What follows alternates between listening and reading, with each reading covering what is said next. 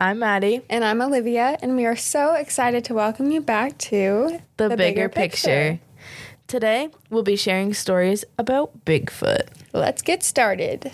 All right, Olivia, what do you have for today? Okay, so I found a handful of sightings and stories of Bigfoot within Maine, but I wanted to begin with some speculations. So, we all know that skeptics have long believed that Sasquatch or Bigfoot is a myth and that people have mistaken bears or other large animals for the creature. And with no clear photographs or anything other than large than human, larger than human footprints, sorry, there was no proof. Then in 2004, Dr. Jeff Meldrum, a scientist specializing in Sasquatch, was called to investigate a cabin in Snelgrove Lake, Ontario. It was ransacked, but not quite in the same way a bear might have. They set up a typical bear deterrent trap, simply a floor mat with screws sticking up, and aimed to give the intruder a good poke when stepped on. A few weeks later, they went back to the cabin and found that an 18 inch foot had stepped on the mat, leaving blood, hair, and tissue behind. Dr. Meldrum had the samples shif- shipped off to a lab for DNA testing. The results showed that the samples were almost 100% human with a minor tweak of one chromosome. Whatever it was, that creature was close to a human than an ape, and it was real. So far, no other samples have been collected. Now, some encounters. In Brunswick, a family reported a large, black, shaggy haired creature on two consecutive days in 1973. They later found a tree stump pulled apart where the creature had been.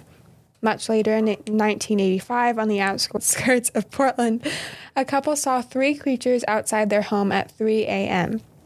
They were howling and appeared to be charging their house. The next morning, they took pictures of giant footprints outside the house. Sasquatch sightings have been part of the local lore in Maine for centuries. Scientists and other interested parties are still looking for this elusive creature, perhaps aiming to repeat DNA tests done years ago in Canada.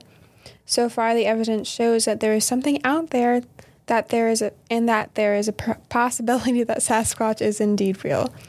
Now, do you believe in Sasquatch, Maddie? I don't really know if I believe in Sasquatch. After that story, I almost want to, but personally, I have never had an encounter. Mm-hmm. have you? Definitely not. No, I, mean, I think I would be scared. I, I don't believe in Sasquatch at all. I think. Really? I mean, there are definitely things in the world that we don't really know about. I mean, that's why we're doing this podcast. But, like, yeah, no, I think it's a little silly. I don't, I don't. It could have just been like a black bear that had like a little bit yeah. of a winter coat left. Yeah. I don't know. I feel like there's definitely other things that it could have been. Mm-hmm. People just like to jump to conclusions around exactly. here. There always has to be like something weird going on. I know. All right. So I have a story um, from newengland.com, and it's about a persistent local rumor that says Bigfoot lives, or at least vacations, in the Berkshires of Western Massachusetts. Bigfoot sightings go back to 1765, and I have a story about a camper. It was nearing 10 o'clock p.m. on Sunday, August 21st, 1983, in the small town of Washington, Massachusetts. Four friends were enjoying a steak and chicken cookout near Camp Eagle, an abandoned Boy Scouts camp on the banks of Felton Lake. It was a calm night. The camp had been abandoned since 1970, so there weren't many people in the area. Suddenly, their peace was disturbed by strange rustlings in the distance. Unseasonal chills pricked their spines. Whatever it was, it sounded big. Praying whatever had made the noises would leave them alone, they returned their attention to the campfire and got back to enjoying the night. When another two hours had passed, they could no longer ignore the rustlings. Something big was out there, and the young friends wanted to know what it was.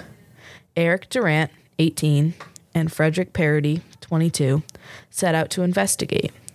Just a hundred yards later, there it was.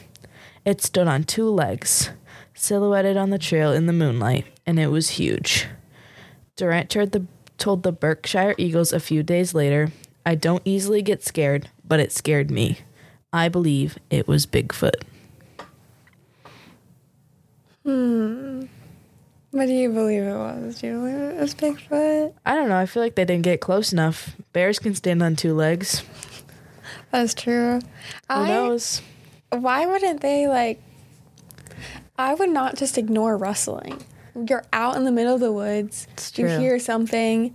You're not gonna go see what it is or like pack up and leave. It also could have been anything, though. I mean, it did say they they kind of like walked towards it, but like it could have been, I don't know, a fox standing on two Yes, legs. Or they a said it was big. but raccoon. It could have.